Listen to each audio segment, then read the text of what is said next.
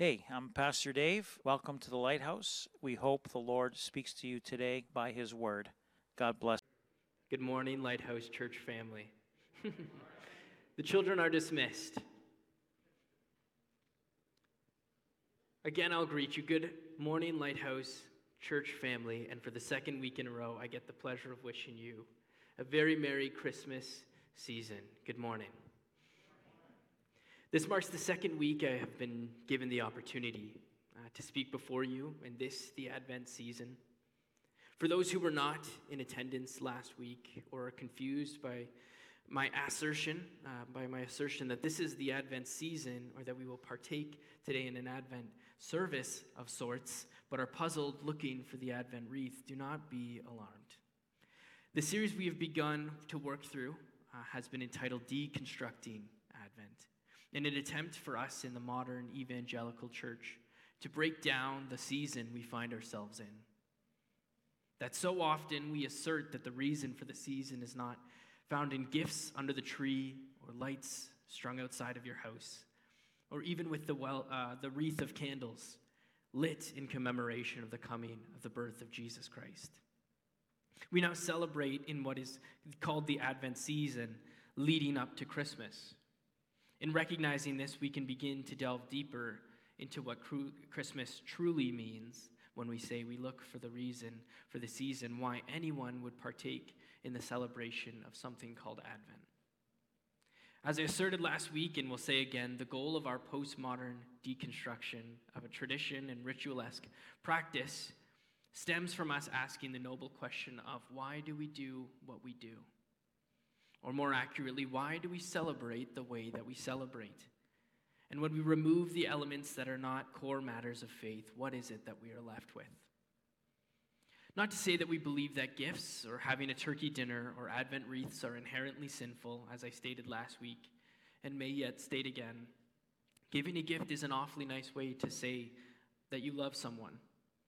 Breaking bread together and delighting in time with family are commanded of us biblically. And Advent is no different, for at its core principles, it can demonstrate to us a lot about the value of the Christmas season. You see, Advent, when translated literally, means arrival. And we truly are in a season of arrival, to celebrate and delight in the arrival of our Lord and Savior in the beautiful nativity scene you would have seen uh, when you entered into the church foyer this morning, that over two thousand years ago, our Savior was born in the little town of Bethlehem, lying in a manger in swaddling clothes, no crib, no bed, but there in the hay amongst the sheep laid the Lord, humbly come in the form of an infant boy. To the world, a less than triumphant entry, but to those who know, the humility of coming in such a manner was symbolic. That not only was this a triumphant king, or the Lord who is worthy of our praise, worthy also of a palace and, and a crib or bed for him to lay upon, but the God of all creation demonstrating in an act of perfect love that he cared for his people so much that he would go even to the lowest of places to ensure that one could lay their eyes on the Messiah that had come. It was remarkable to me this morning as we all stood and sang, "He loves us, oh how he loves us." The word that was given by Pastor Dave as he went up to speak before he knew the message. The testimony that was given by Clarence, it all culminates in us recognizing the perfect love of God, and that is the week that we find ourselves upon in the, the Advent season. This is the week of the love candle that we will not light. That when the lowly, humble shepherds arrived alongside the revered magi, you see the two sides of the spectrum, the lowest and the highest, and everybody in between would be made available. The, the Lord Jesus Christ, an infant boy, to witness an act of perfect love and how the world would never be the same.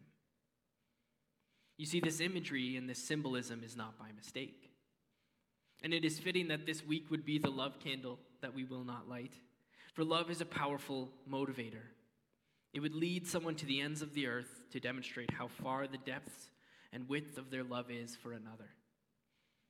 Consider the knights of medieval times who would fight under the risk of death with a token of an esteemed maiden that they tried to impress.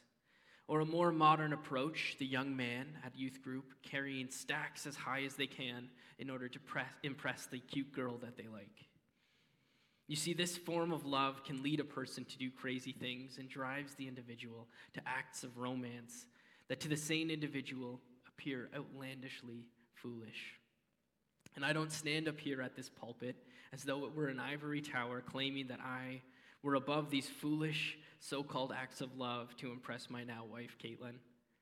You see, I can still vividly remember the summer that I began to take an interest in her, and in my belief at the time, she had taken an interest in me. You must know that Caitlin and I had known each other since we were thirteen years old, but only insofar that we spent time in the same groups at camp or participating in the same team activities. It was never an individual relationship that we developed together. No, despite the fact that we attended the same camp for five to six years as campers, it wasn't until we had aged out of that youth camp that Caitlin had reached out to me to invite me to a young adults retreat she was going to attend at the same camp that we grew up attending together. And there I was, thinking, oh man, she's clearly fallen for me.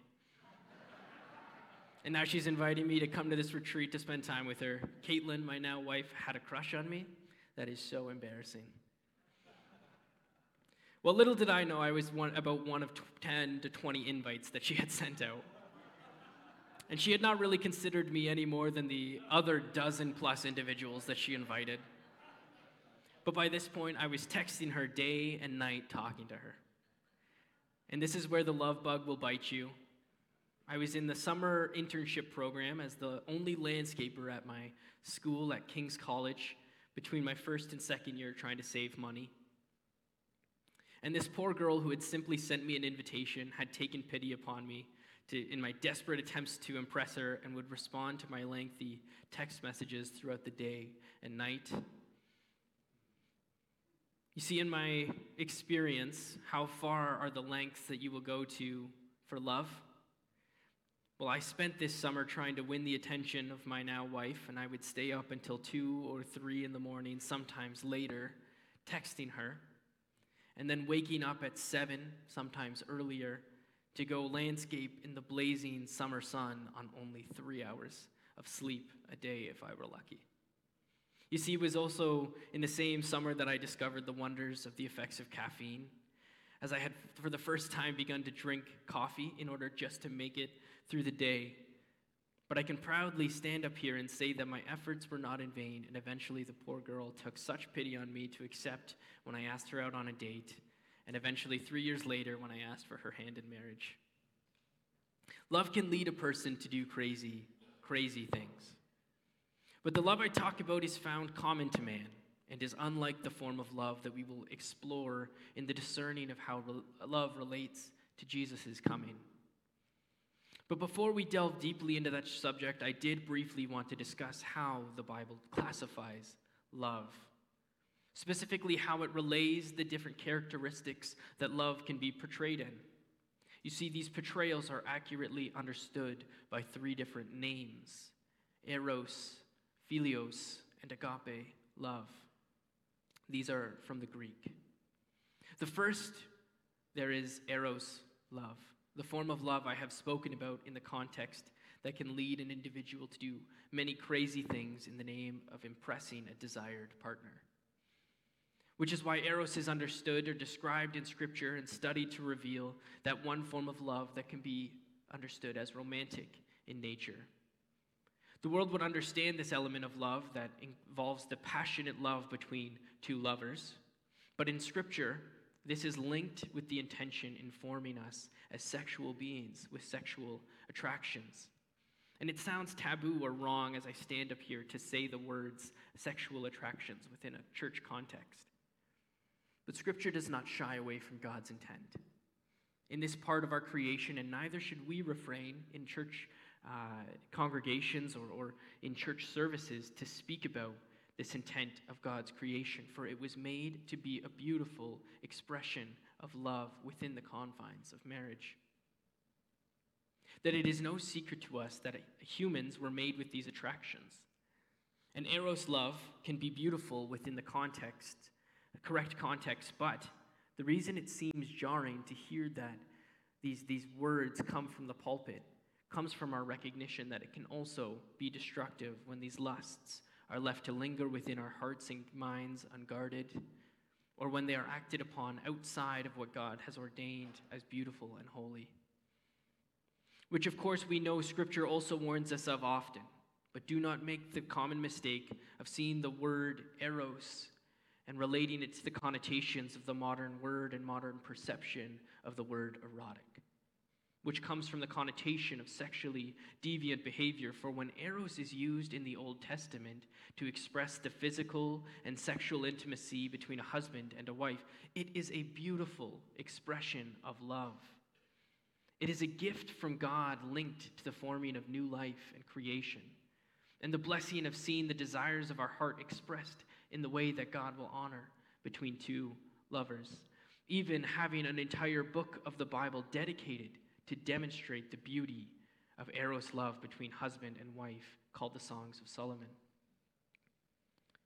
Perhaps one day I will preach a message on the value of Eros love and God's intent in forming us as sexual beings, and how we as a church can steward marital relations, and how we are commanded to, while also be uh, reproved um, uh, beyond an, an immoral sexual relationship, which defaces the beauty of God's ordained command to honor our husbands, our, our wives, our spouses, through God in this sacred blessing of marital relations.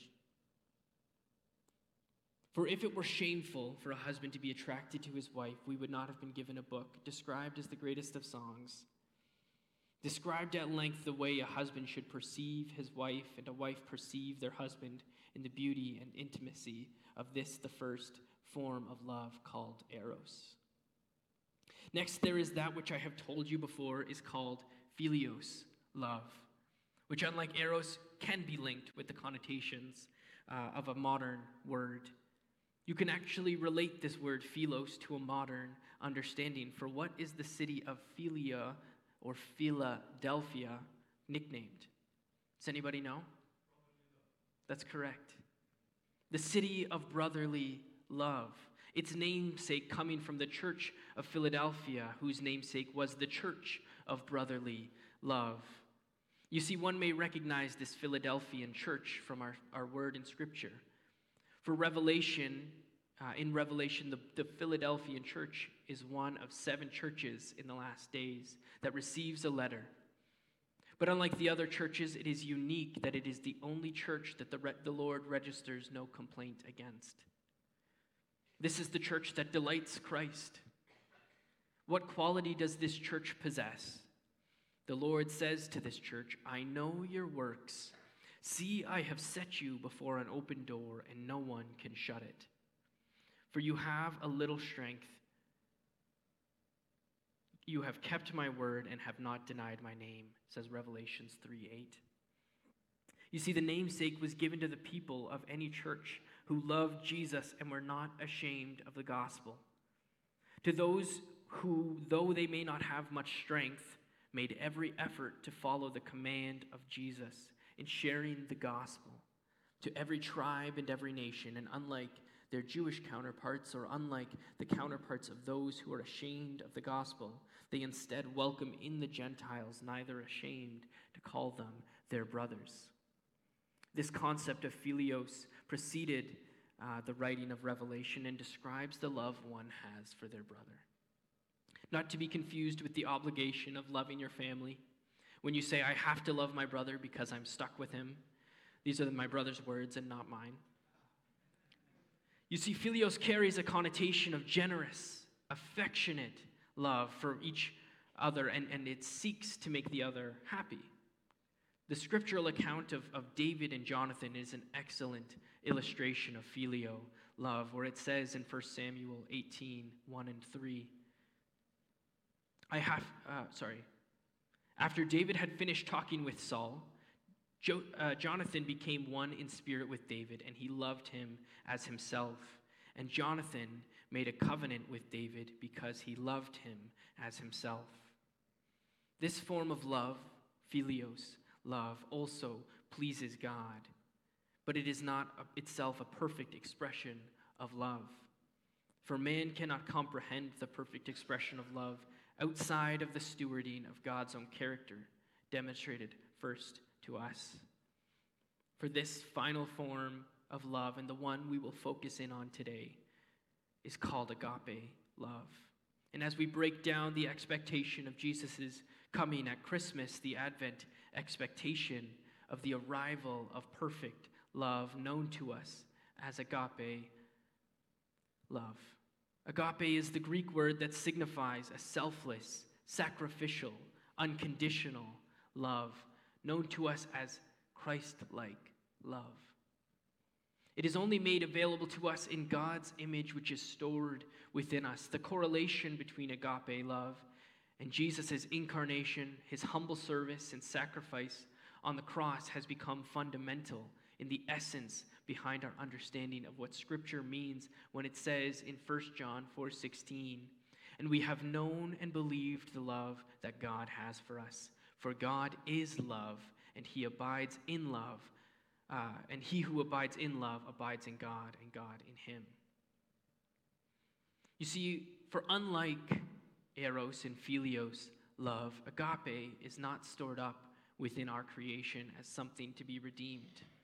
It cannot be defiled when demonstrated outside of the confines of God's intention, for agape love is what God is, and it is his character that is demonstrated first to us and then in us, stewarding it, abiding in it, demonstrating it to others. As uh, First John four nineteen says, "We love because he first loved us." Where Eros and Philios are built into man and are made to be demonstrated in a way that is holy and righteous and not to be defiled by wrongful practice, agape love, it is almost contrary to the nature of man.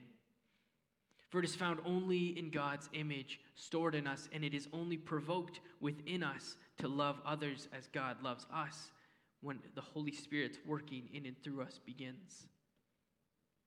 As we respond to the Holy Spirit and follow his example set before us by Jesus Christ, we can only then begin stewarding this form of love revealed to us when we accept the command given in John fifteen, twelve to thirteen, which says, "My command is this: love each other as I have loved you.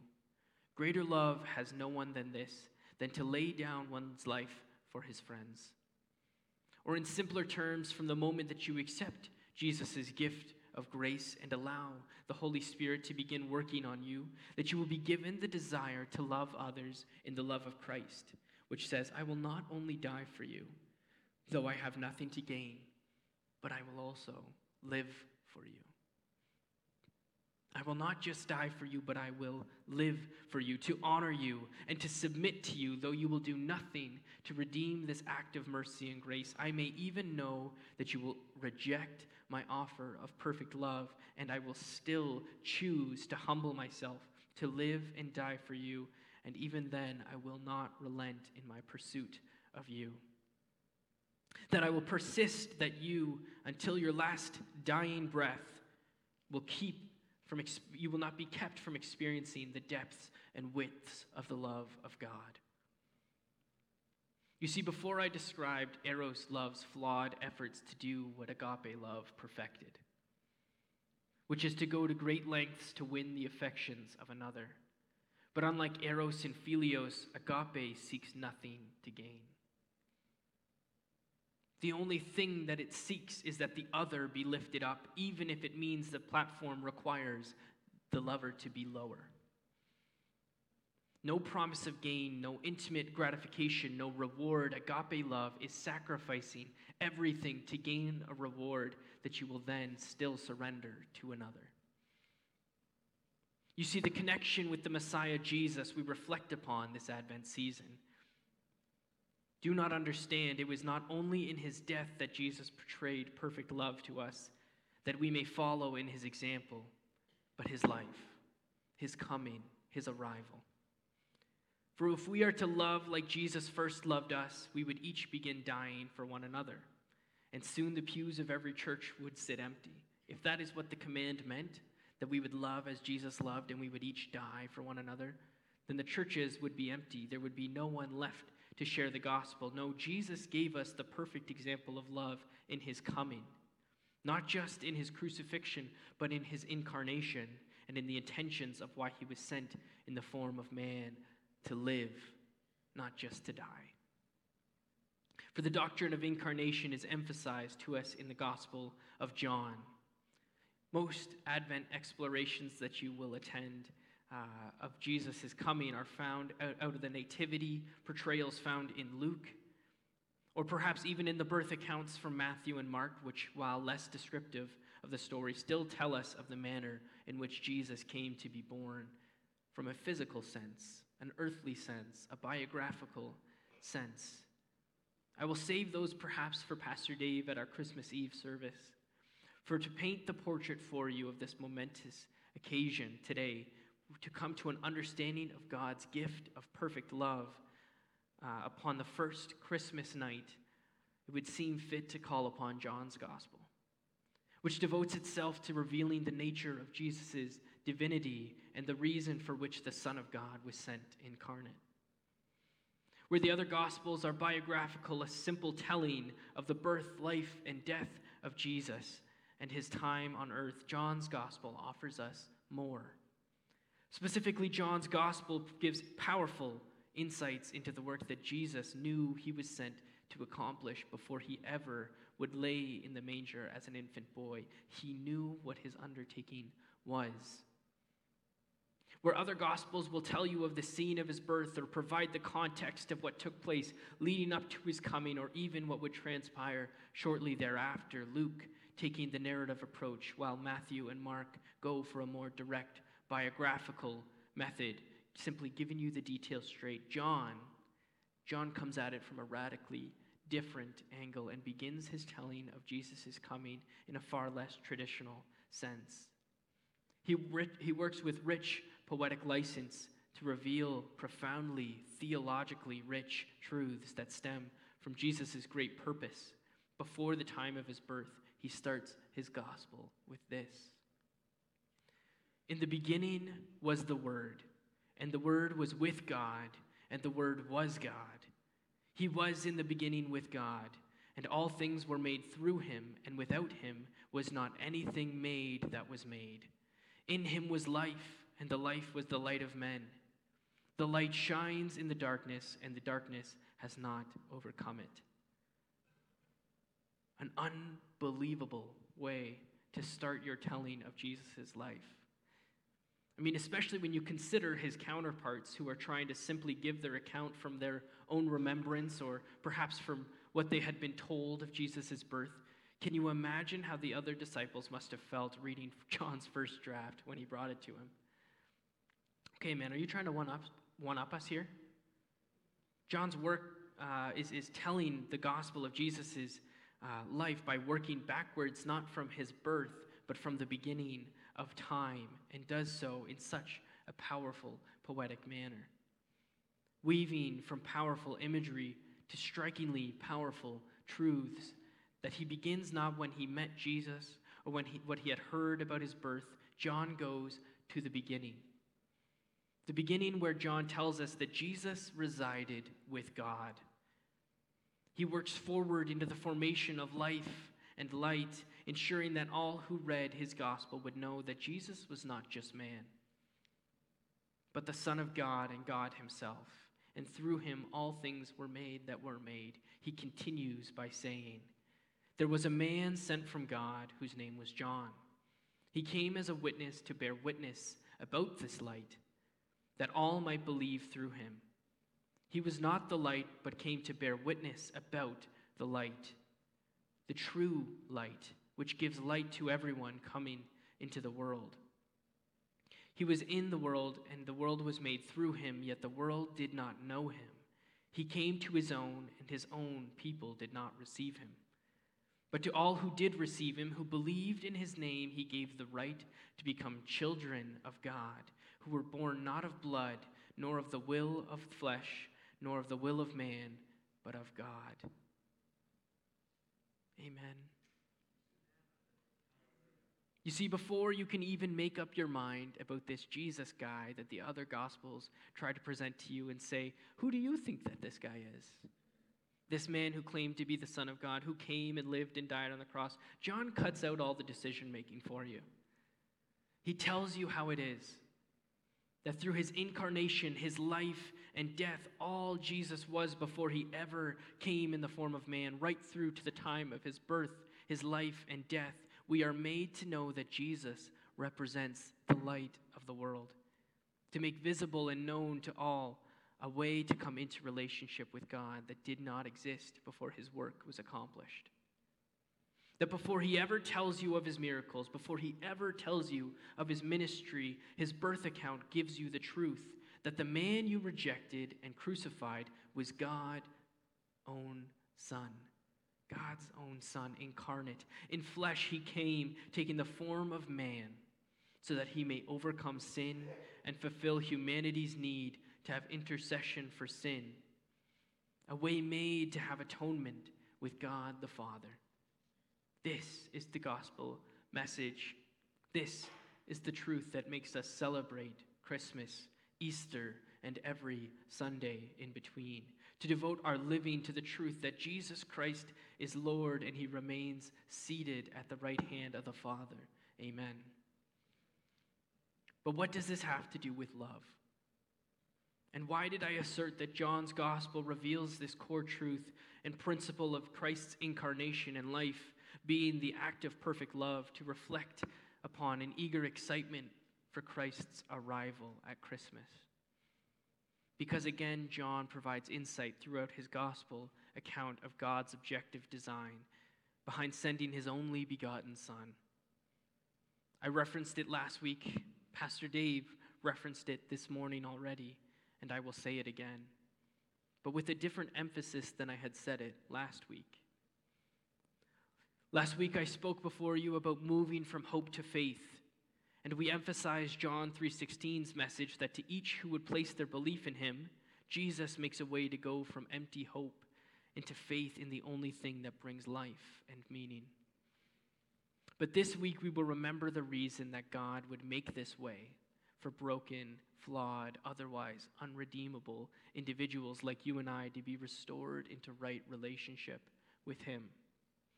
For it was because God so loved the world that he sent his only begotten Son, so that whoever believes in him should not perish but have eternal life.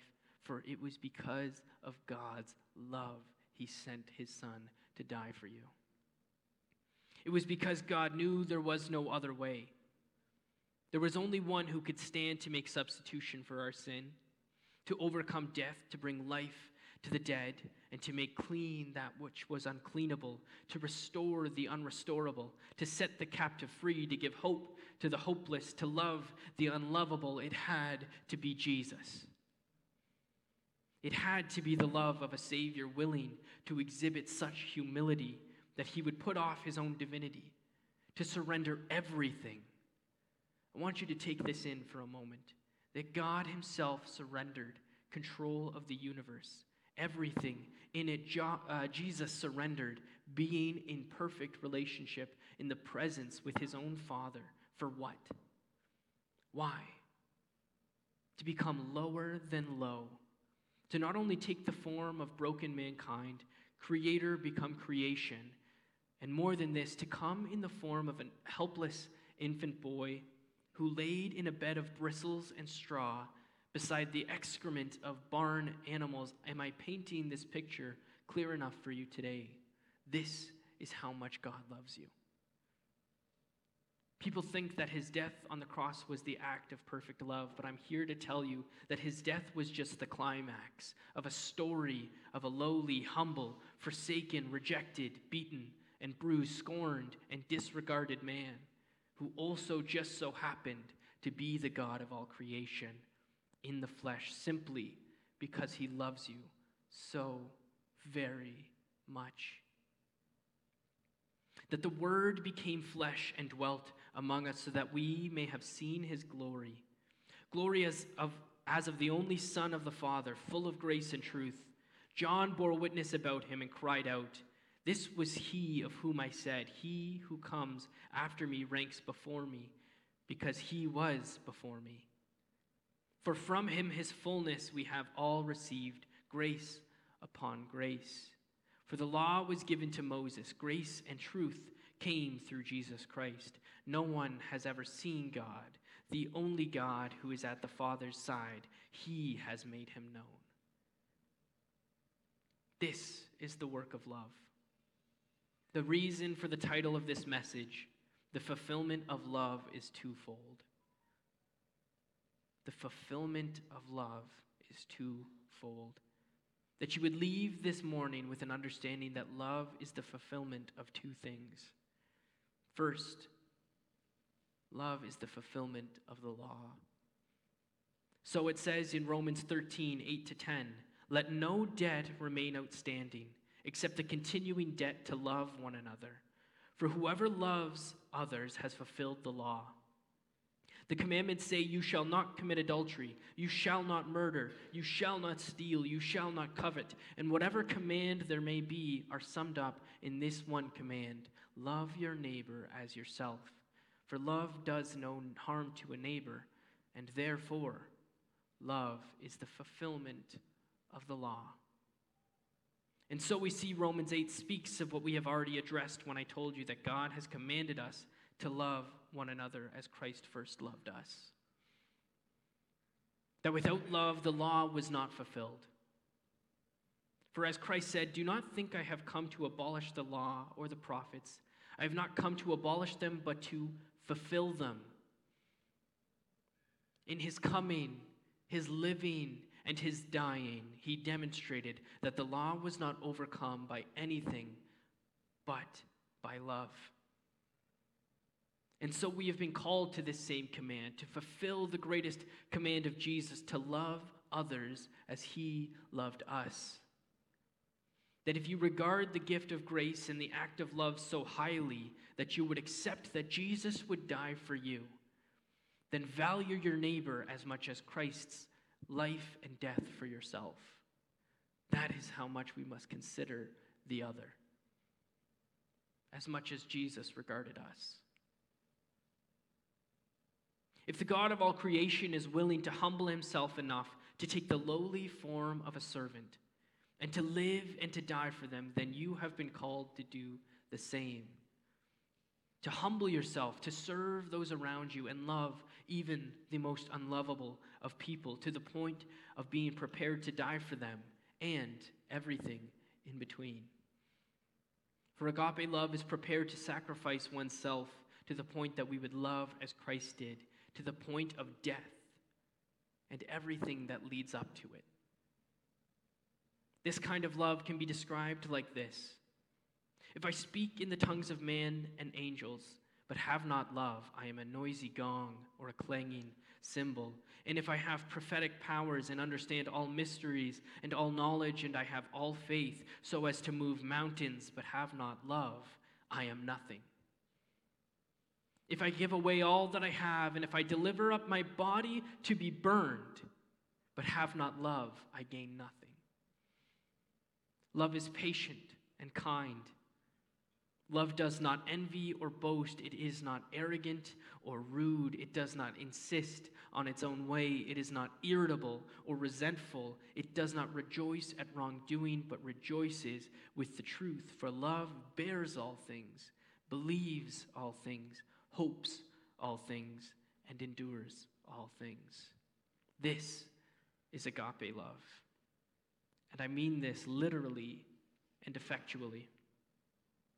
That the love is uh, that the, the love that is described in this passage is translated with the word agape love, and so I mean it literally. This is agape love, and Paul's description of it. But also, I say that I mean it effectually, meaning the effect of your having read this, your perceiving and receiving of this passage is the same as the giving of a command. This passage must take effect in your life.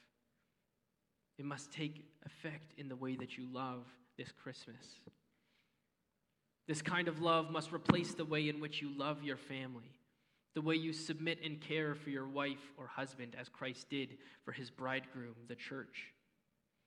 It must bring difference in the way that you treat your coworkers, your friends, and your colleagues, even the ones that you despise in your flesh. You must replace the bitter envy or that root of bitterness in your heart towards your enemies with a love that is not irritable or resentful, to cease the rejoicing in wrongdoing towards someone who has wronged you first. For even while we were enemies, we were reconciled to God by the death of his Son. Much more, now that we are reconciled, shall we be saved by his life. The truth of love is this, that Jesus died for the men who nailed him to the cross. He longed and he pled with the Father for these individuals. He pled and he longed for their forgiveness. Even when he stood upon that cross still, he said, "Father, forgive them, for they know not what they do." This is the love of Jesus, who the Jewish people anticipated the arrival of, yet they could not have known the depths and the width of love and the love of their Savior. But we know it now as those who have been given the full truth. And this is the second fulfillment of love, which I will leave you with this morning. That we too can find fulfillment in the responding to the love of our Savior and taking his heart upon ourselves. That we must begin to demonstrate the love of Christ to those around us. That this Christmas, as we eagerly await during this, the Advent season, the arrival of Christmas, do not forget what we have been commanded of. Before Jesus arrives again at his second coming, that before the day of the Lord approaches, we are to love one another as Christ first loved us. That if we are to go to the point of death, we are also then to live for others. As Christ came incarnate to live for us and to serve those who he lived alongside. And if the Son of God, the God of all creation, can humble himself enough to wash the feet of his disciples, then certainly you can help your elderly neighbor hang their Christmas lights. Or you can care for the widow, the orphan, the sick, or the hungry. Then the righteous will answer him, saying, "Lord, when did we see you hungry and feed you? Or thirsty and give you drink? And when did we see you as a stranger and welcome you? Or naked and we clothed you? And when did we see you sick or in prison and visit you?" And the king will answer them, "Truly I say to you, as you did to one of the least of these my brothers, you did it to me." Or the greatest act of love, the greatest gift that you can share this Christmas, is to share the truth of the gospel that you have heard this morning. And this is my benediction to you all. Just as John asserted, Jesus was the light in the darkness. In the same way, let your light shine before others, that they may see your good deeds and glorify your Father in heaven. This is being the hands and feet of Christ. This is the ensuring that the work of perfect love extends further in our generation, and the core of what Advent leads us to. So as we eagerly await the arrival of the Lord and Savior, let us come out to bring out of darkness those and into his marvelous light. Amen. Amen. Hey, thanks for joining us. We hope you enjoyed the sermon. Just want you to know you can find full live stream services on our website, lighthouse niagara dot com.